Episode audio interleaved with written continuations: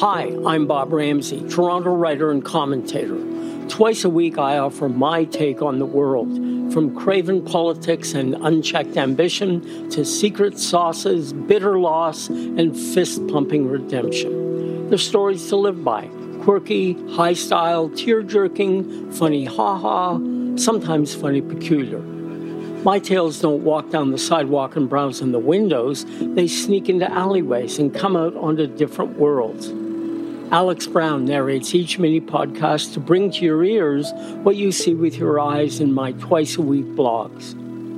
And now, today's episode of Ramsay Writes Depression The Good, the Better, and the Ugly. Written by Bob Ramsay. I was checking my Instagram feed one night three years ago when I scrolled past this post. Where has my beautiful love gone? It's been a mere week, and the pain feels like it's lasted a millennia. These were the first words of a friend announcing that her husband had died suddenly. His death shocked me, no less than the announcement of it on social media. I was slow in viewing Instagram as the place to reveal great tragedies, as well as luscious dinners and stunning sunsets. Then, this Monday night, I was scrolling through LinkedIn, my all business version of Instagram. I know everyone on my LinkedIn feed, so I was surprised to see a post from Sarah Holmes, legal director at Womble Bond Dickinson, UK. I'd never heard of her or her company. It began. My family's world has been rocked this weekend by the tragic loss of my brother, Matt Holmes, CBE DSO. Last Friday evening, he told me he was in fighting form despite multiple stresses. Just a short time later, he took his own life. Rest in peace, my dearest Matt. Hmm. Not only the death of a brother, but his suicide announced on LinkedIn.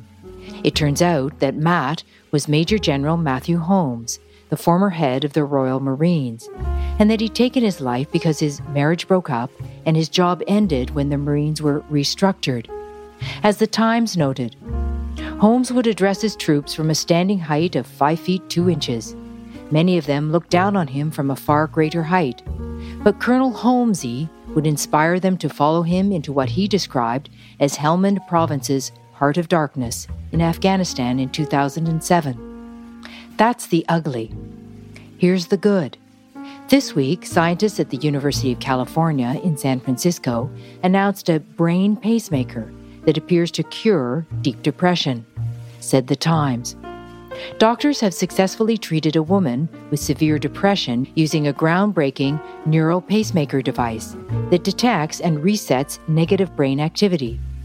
The device can recognize the pattern of electrical activity in the brain that gives rise to depressive thoughts. It then intervenes by delivering a tiny targeted electrical pulse via an implant. Here's the full story in the MIT Technology Review.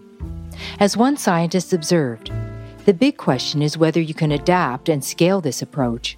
For that, you need more data from more patients. When I hear the word pacemaker, I perk up. I have a pacemaker sewn above my heart and would be dead without it. So, if very depressed people can not only be made not sad, but actually happy by implanting a medical device in their brain, let's do that, please.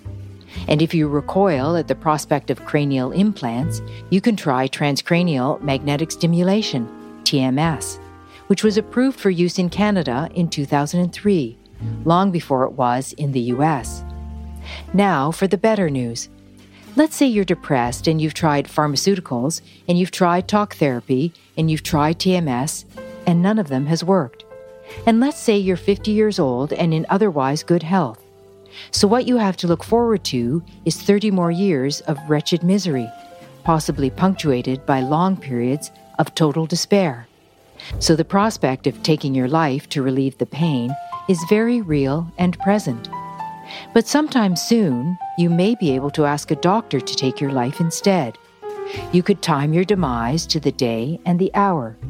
You, too, could die with dignity. In March, the rules around medically assisted death opened up a bit.